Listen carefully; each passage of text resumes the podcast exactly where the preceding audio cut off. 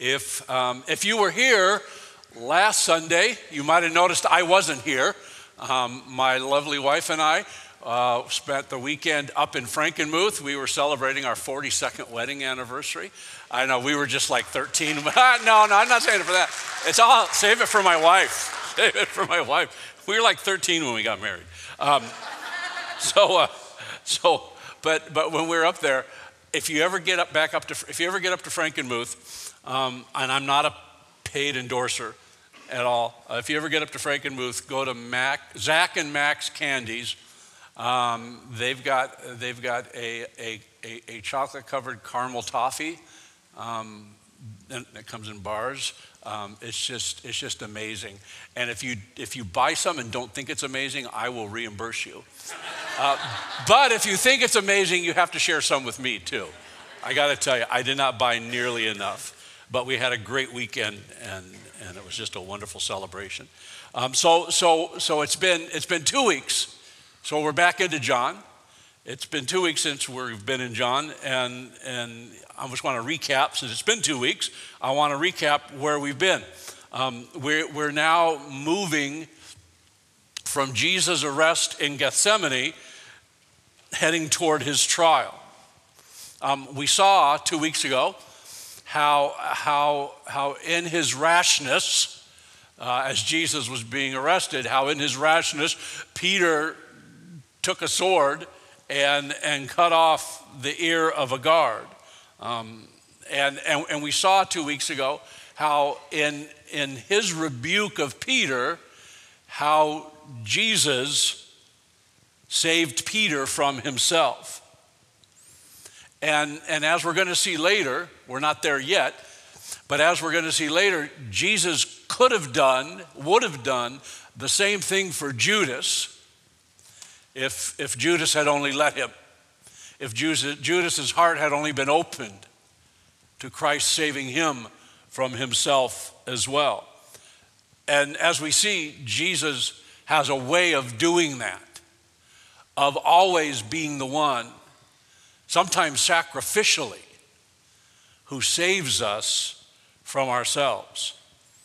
So that's who we see right here in John 18. Jesus is Lord. Jesus Christ is the Lord. And so every day, every day we have a decision to make. Are we going to let Jesus decide what he wants for us, or are we going to decide what we want for us? Every day, see that, that question, that decision. Every day we get up in the morning and we begin our morning, that, that question is before us. Every day we have to decide that. Is it, is it Jesus' way or is it my way? See, one of the things, a little side note, one of the things sometimes people ask, uh, used to be in the past, people ask, and it's, and it's the wrong way to ask it, but people would ask, Is Jesus Christ your Lord and Savior? See, you, can, you, can, you, can you hear in that why that's the wrong way to ask that question? Is, of, it's not a question of is he your Lord and Savior, but have you got to that point in your life when you have recognized that he is your Lord and Savior? And have you invited him into your heart? Do you see the difference? Jesus Christ is Lord and Savior. And so every morning we get up, we ask this question. Every day we have to decide is it, is it Jesus' way, my Lord and Savior's way, or, or is it my way? where we're at now is three teachable moments from what happened when Jesus was arrested.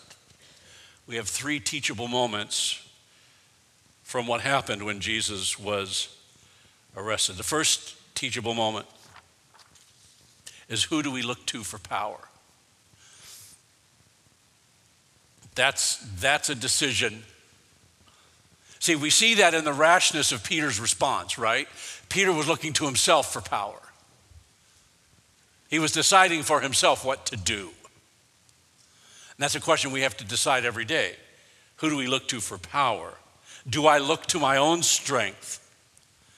Do I look to my own cleverness, my own ingenuity?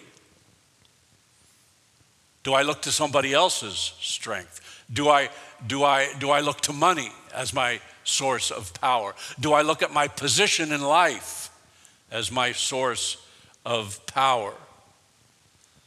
See, this, this moment right here in Gethsemane teaches us that there's power in Jesus' name. Again, going back two weeks, when, when Peter lopped off that guard's ear, who was it that immediately intervened? Who was it that immediately took control of the situation? Right, it was Jesus. Jesus spoke and they listened. Jesus spoke and the guards did not react. The other soldiers did not react. The commander, Jesus spoke, the commander of the soldiers did not intervene all of them in that moment, they all deferred to Jesus because there is authority in his voice, there is command in his words. Jesus spoke, and he had command of the situation. Who do we look to for power? We look to Jesus Christ. The second thing, the second teachable moment is who or what do we allow to command us? Who's driving our decisions? Who's informing our sense of purpose in our lives? Who or what do we allow to command us? See, that's a decision we face every day. And sometimes, right? Sometimes we know this. Sometimes we listen to the wrong commands. Sometimes we let the commands of, of others that aren't of Christ or aren't of God direct our lives. We let the wrong things order us around. One of my favorite, one of my favorite is, is that, is that it's, it's such an empty cliche it is so, it is so vacuous that, that, that, that, that notion of you just, I'm just following my heart. Have you ever heard anything so vapid as that? I'm, I'm ju- I think one celebrity said, the heart wants what the heart wants. And then he went on to do some horrible things, right? Make some horrible decisions, hurtful, hurtful decisions. Follow your heart. See, the heart the heart can be deceitful. And, and the Bible spells that out over and over. And so there's no wonder. I mean, if you spend your day following your heart, there's no wonder some people feel beat up at the end of the day because they've listened too much to the wrong voice. And it happens to all of us. But see, we, we have a God who who forgives us and empowers us to listen to the right voices, to give us the direction in, in life that is most needful. So, the third teachable moment here is who do we look to for protection? Who do we look to for protection. Of course, there are practical things, right? I'm not, I'm not talking about, of course, we have insurance. You have life insurance. We have car insurance. Of course, you wear your seat belts. I mean, that's, that's, that's common sense protection. Of course, as they say, when the light turns green, you wait two or three seconds before you go, right? Because that, that's a wise and common sense thing. That's protective. In the summertime, you wear sunscreen, you wear a hat, you stay out of the sun. Why? Because it's protective. So there are common sense ways that we are protected. But the, but the question this asks is, is who do we look to to protect us from sin and death? Because those are the, those are the, those are the real threats at the end of life. Who do we look to to protect us from sin and death? Who do we look to to protect us from worry and hopelessness? You see, that's another one of those things, right, that wears you out at the end of the day. And sometimes it, it, it, it, it continues on in the night the worry. The worry. Who protects you from that? Who protects you from doubt and despair? And so, what we're going to see is that, and what we see in the garden here, the, the big lesson is that Jesus Christ protects us from worry and despair. Jesus Christ protects us from sin and death. He protects us against things that torment the mind and the spirit. Because you, could, you, can't, you can't buy any kind of insurance to, to safeguard your inner treasures, right? That's what, that's what Jesus Christ does. Only He can do that. So there is, as we see in the Garden of Gethsemane, there is, there is power and command in the voice of Jesus Christ. So here's something else we saw happening in the Garden of Gethsemane. It's, it's, a, it's, a, it's, a, it's a funny thing we see happening, not a ha ha funny thing, but a, ah, it's interesting kind of funny thing that we see happening in the garden. They all came to arrest Jesus we established two weeks ago that it was between 12 and 200 men, most of them armed, both temple guards and Roman soldiers. It's this, this, this slew of people. They all came to arrest Jesus with their commanders. And yet, and yet, who's in charge? Right? Do you get the sense of that? Who's in charge? It's, it's, it's Jesus. They all came to arrest him, yet Jesus was the one in control. Jesus was arrested, and yet he showed them who he really was. He did not evade, he did not avoid, but he showed them who he really was. So here's where we're going to pick things up.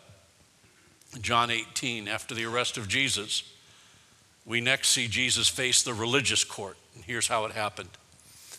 Then the detachment of soldiers with its commander and the Jewish officials arrested Jesus.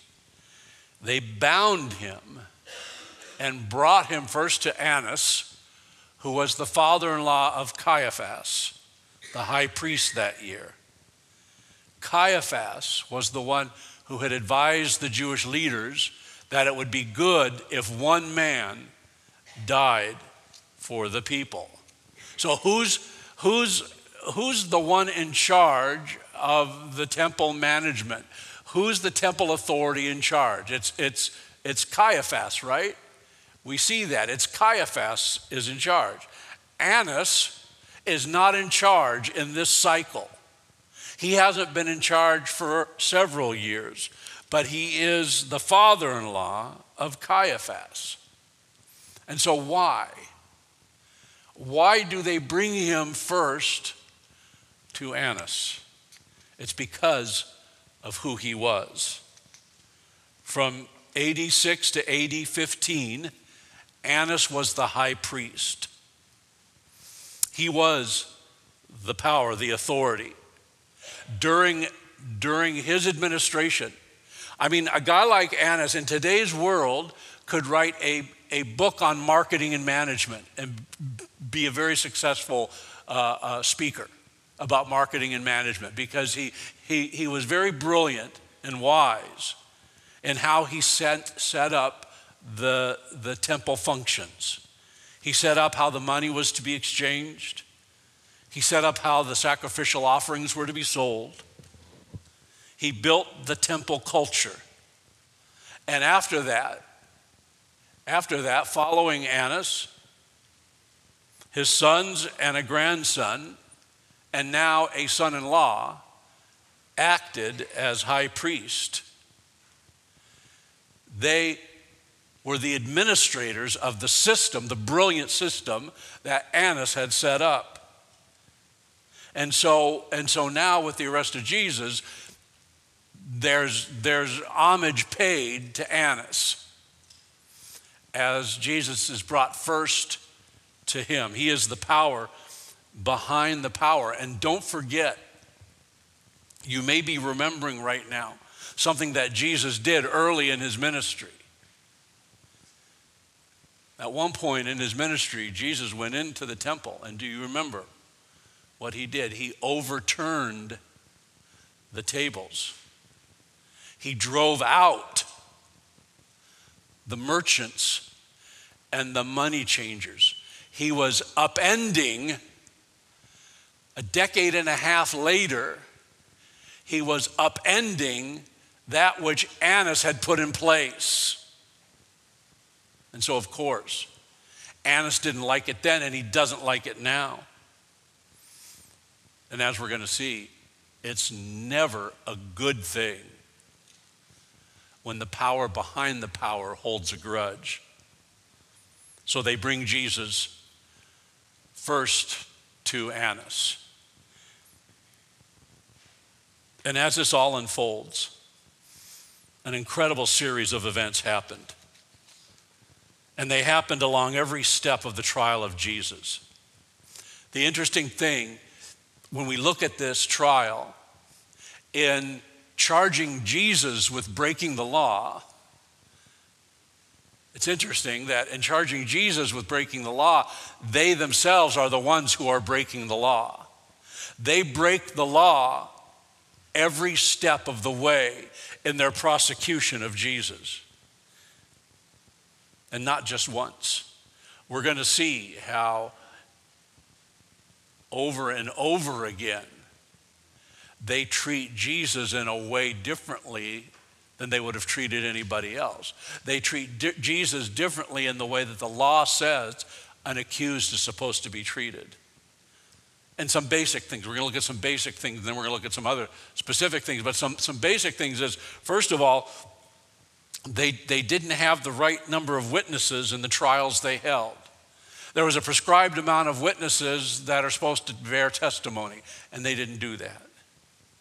They also had witnesses that didn't agree on the basic facts of what Jesus is being charged with.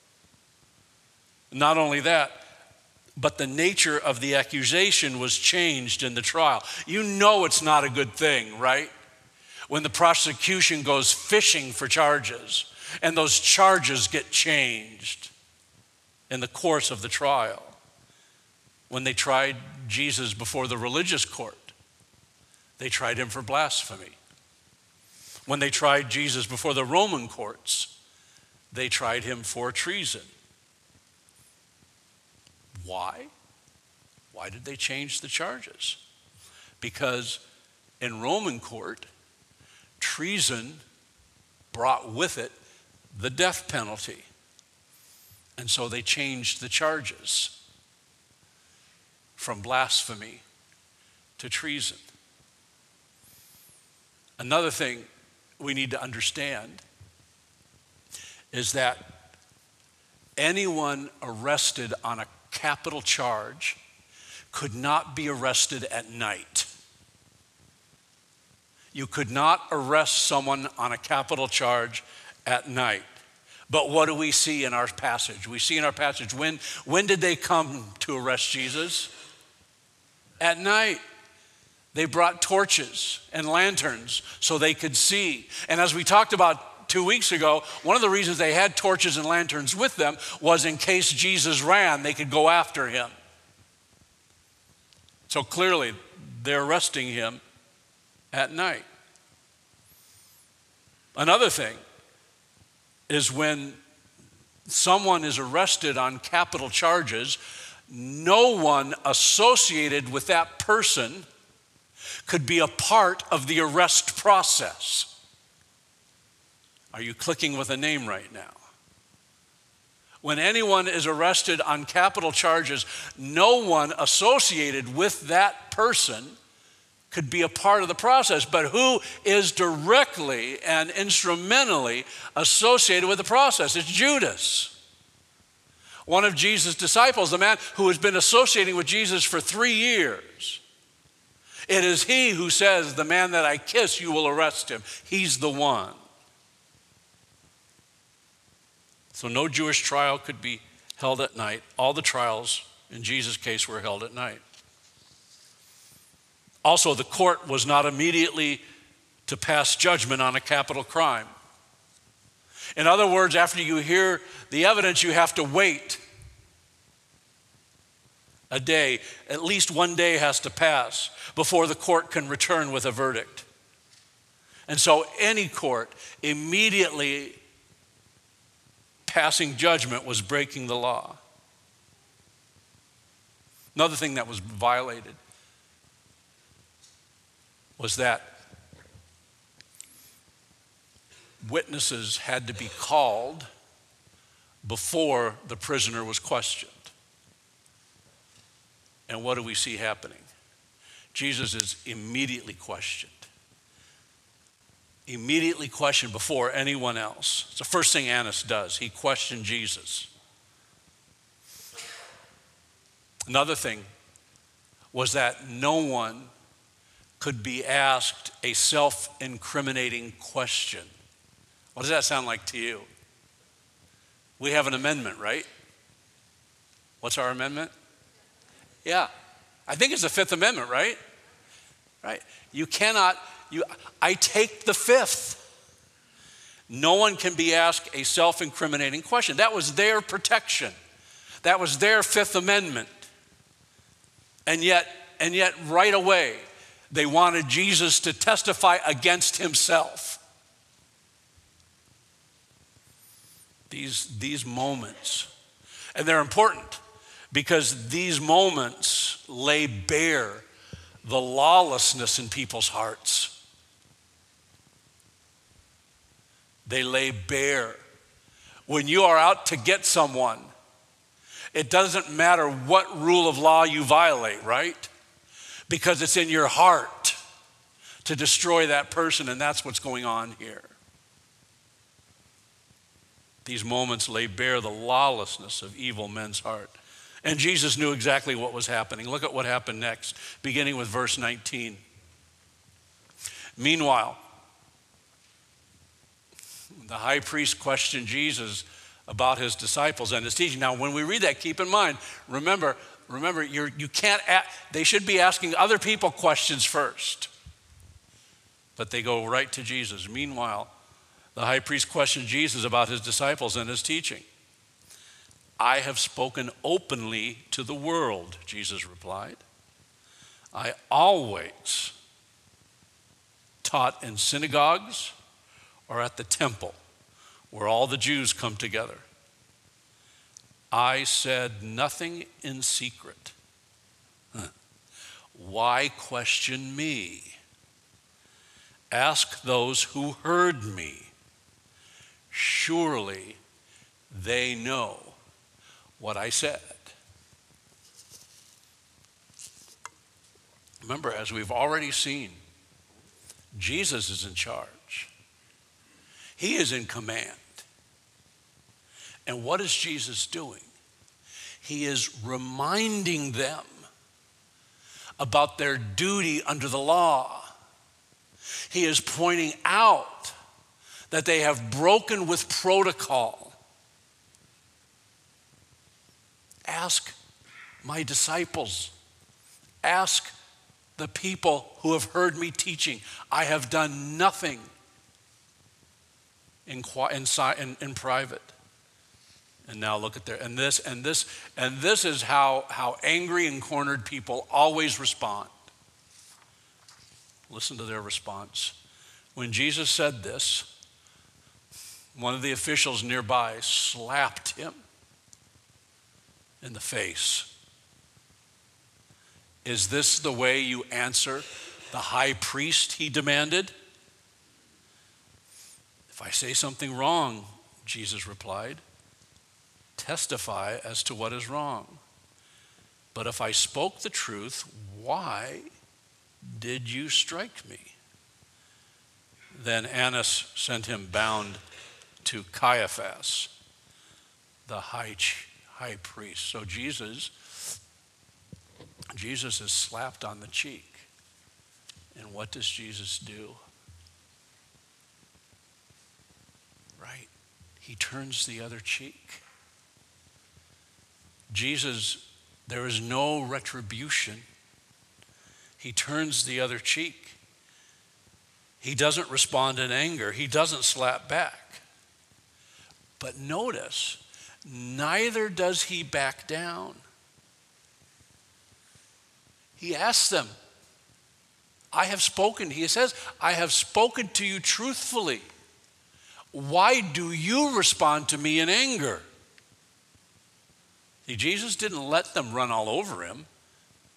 He didn't back down from the truth, but in love, Jesus was standing for the truth.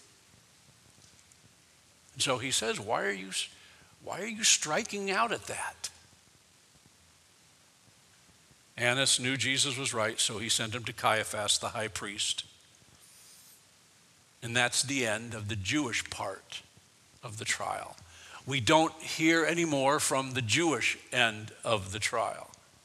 What naturally happens is then when Jesus is remanded over to Caiaphas, basically where Caiaphas is, it's a walk across the street to a building, another building.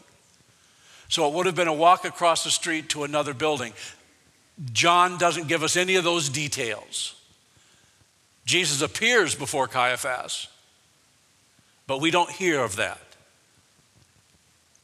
We go straight then from, from Annas to Caiaphas, now to Pilate, the governor. Here's, here's what I find fascinating. As as Jesus moved through these trials, he looked more and more innocent, while they looked more and more guilty. Most people, when treated unfairly, I think it's human nature in all of us, most of us, most of the time, when treated unfairly, would get angrier and angrier every step of the way, these people behaved wretchedly. They were just awful. And when that happens to us, our first, our gut tells us to get indignant. Sometimes we wonder where God is in all of this. Why isn't God doing something about this? But the reality is, we see it here. And the reality is that sometimes life is unfair. Sometimes people do behave horribly. But just because life is unfair never means that God is not involved or that God loves us any less. Because the truth is, and we know this, the truth is, life sometimes is unfair. That happens. One of those great teachable moments with a child, because every child has uttered at least once, that's not fair. And, I, and you know, right? A great teachable moment with any child is to say, life isn't always fair. The big question is, how are you going to respond to that? You can sit there and complain all you want that life is unfair. But how are you going to move beyond that? Life is unfair. Life isn't always fair. But see, as we learned last week, last month, we talked about joy last month. And one of the things we said was, was that, that, that no type, if you are in Christ, no type of unfairness can squash your joy, right? We looked at that. And, and, and we're all trying to live out of that truth. The Apostle Paul says, Rejoice in the Lord always. Again, I will say, Rejoice. So life is unfair. Rejoice. Be joyful. Don't let life's unfairness crush your joy. Can we all say amen? amen? I agree. So here's what God does when life is unfair He is always working for good for those who love Him and are called according to His purpose. So life is unfair. God isn't. But God is always working to use the unfair things that happen to us and around us to work them for his through his perfect power for his glory right here in John 18 God is using the unfair and unholy things done to Jesus to get Jesus right where he needs to be the cross of Calvary.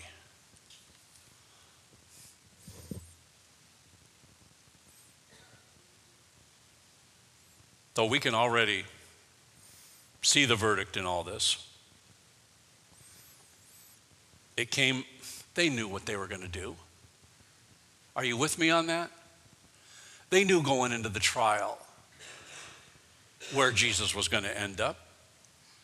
Jesus was innocent. The louder they shouted, the more accusations they brought, the more they tried to twist things, the more innocent Jesus looked by remaining silent. When they brought Jesus to Pilate, Pilate said, What charges do you have against this man? What are you or what were you arresting him for? And listen, listen to their response. It is so telling. When Pilate says, What are you charging this man with? Why are you arresting him? And listen to what they say. if he were not a criminal, we would not have handed him over to you. Do you hear how absurd that sounds? If he were not a criminal, we would not have handed him over to you. See, that's, that's the pile they were shoveling. And they were trying to bury Jesus in it. And here's one thing we have to guard ourselves against doing. As we consider all of these elements in chapter 18, all that's going on in the garden and now before Annas and Caiaphas and Pilate, as we're going to see, one of the things we should, we should, we should never do is we should, we should never look at these religious leaders and think, praise God, I would never be like that. Because we have to guard against such arrogance. And, and I know me, I know myself. And it is, it is so easy to do what they did. They, they were just trying to protect what they thought was right. They were, they were just trying to protect the status quo. They, they were protecting their comfort, their power. And I think we've all struggled with that at some point in our lives, I think we've all been there. We've chosen the side that serves our interest best. We're more, yeah, like I like to say, we're more like them than we are different from them. In one very real sense, every day Jesus is standing before us on trial. And now, knowing what we know, what will we say to him? What will we do with him? Here are some speculations we can make about why all these people, I mean, in this building moment, you talk about groupthink. Like I like to say, you talk about a bunch of sheeple I mean, these folks are, are right now, I mean, they are, they are the critical mass of groupthink. Why they rejected Jesus. We can speculate on some reasons. I think, I think we can rule out intellectual reasons. We, we never saw them sit down and, and make an intellectual case for or against, to think reasonably and logically for or against Jesus. That's, not what they did, and that's not that's why that's not why most people reject Jesus. I think with the exception of Annas, we can rule out personal reasons. None of them had a bad encounter or a negative encounter or a hurtful encounter with Jesus. Today, people might use that as an excuse for rejecting Jesus. People will say, I, Why would I follow Jesus? I know some of his followers and I don't like them too much. People use that as an excuse. People have known a Christian who has hurt them. They've known a church that has hurt them. They've known a pastor that has hurt them. But see, that's, that's usually not the main reason people reject Jesus Christ. I, I think one of the big reasons that people reject Jesus Christ is they don't want to change.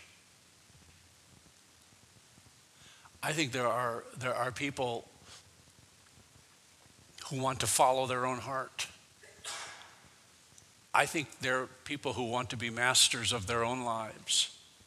And so the thing is, when you come to Jesus Christ, He demands change.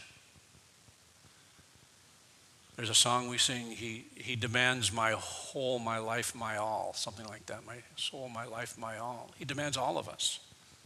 And, and there, are, there, are, there are some people who they like the idea of Jesus,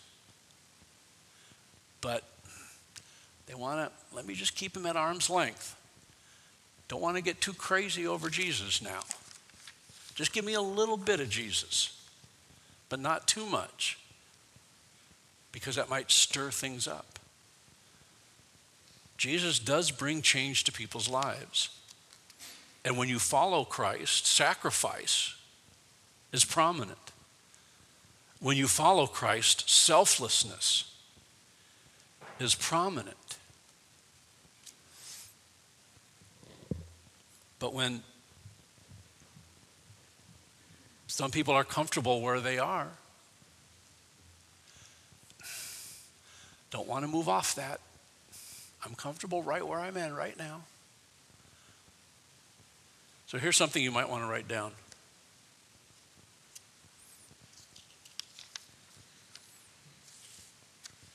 Side, little side note, don't write this down yet. I think, I think that's why, see, Nicodemus, God, Nicodemus was a, a he was a good-hearted man. And, and, and, and he knew who Jesus was. And, and I think Nicodemus, remember, if you remember him, he, he came to Jesus in the night. He didn't want the pushback he would get from other religious leaders if they saw him talking to Jesus. But Nicodemus came to Jesus and, and he knew, he knew, but, but on the other hand, the cost, the cost was too great for him. The sacrifices he would have to make, what he might lose, was just too much for him. So here's something I might, you might want to write down. If I'm going to grow, then I have to embrace the change Jesus brings to my life. If I'm going to grow, then I have to embrace the change Jesus brings to my life. And that's, that's where we're going to stop. We're going to finish chapter 18 next week before we move on to chapter 19. But in the meantime, in the meantime, I'm going to give you a little homework. We just don't get enough homework in church anymore, do we? I'm going to give you a little homework.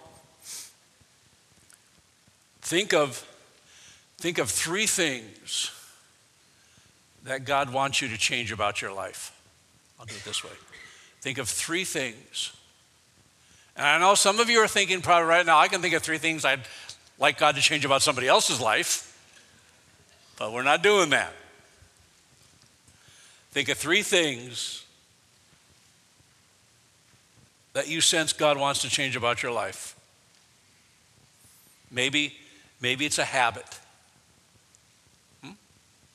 Maybe it's an attitude. Remember, one of the things we talk about a lot here at Covenant Church is, is being a Galatians 5 22 through 23 church where we, we reflect peace, patience, kindness, gentleness, forgiveness, self control, all those things.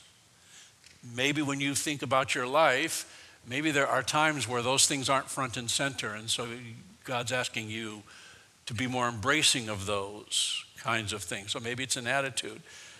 Maybe, maybe it's something about your job and God is calling you to change. Maybe it's something about toxic people in your life that God is calling you to change. Maybe it's a new healthy habit that God wants you to develop. Maybe, maybe it's, it's a sin. It's one of these, we all have them, I think. It's, it's one of these quiet, private sins that, that in the big picture, nobody really gets hurt, but we know it's wrong. But it's our little sin. And so we hang on to it. It's a pet sin. Maybe you need to deal with that. Maybe you've spread yourself too thin and you have to cut back, except at church, any place else. But every place, really. Even church. Maybe you spread yourself too thin and you need to cut back. Think, think this week of, of, of three things that God wants you to change in your life and then work on changing them. If you, if you take that challenge, you'll probably surprise, be surprised at the great joy that God brings into your life. When you work on those things, you'll be surprised at the great sense of joy that that will bring to your life. See what God is up to in your life. Let's all stand and sing now.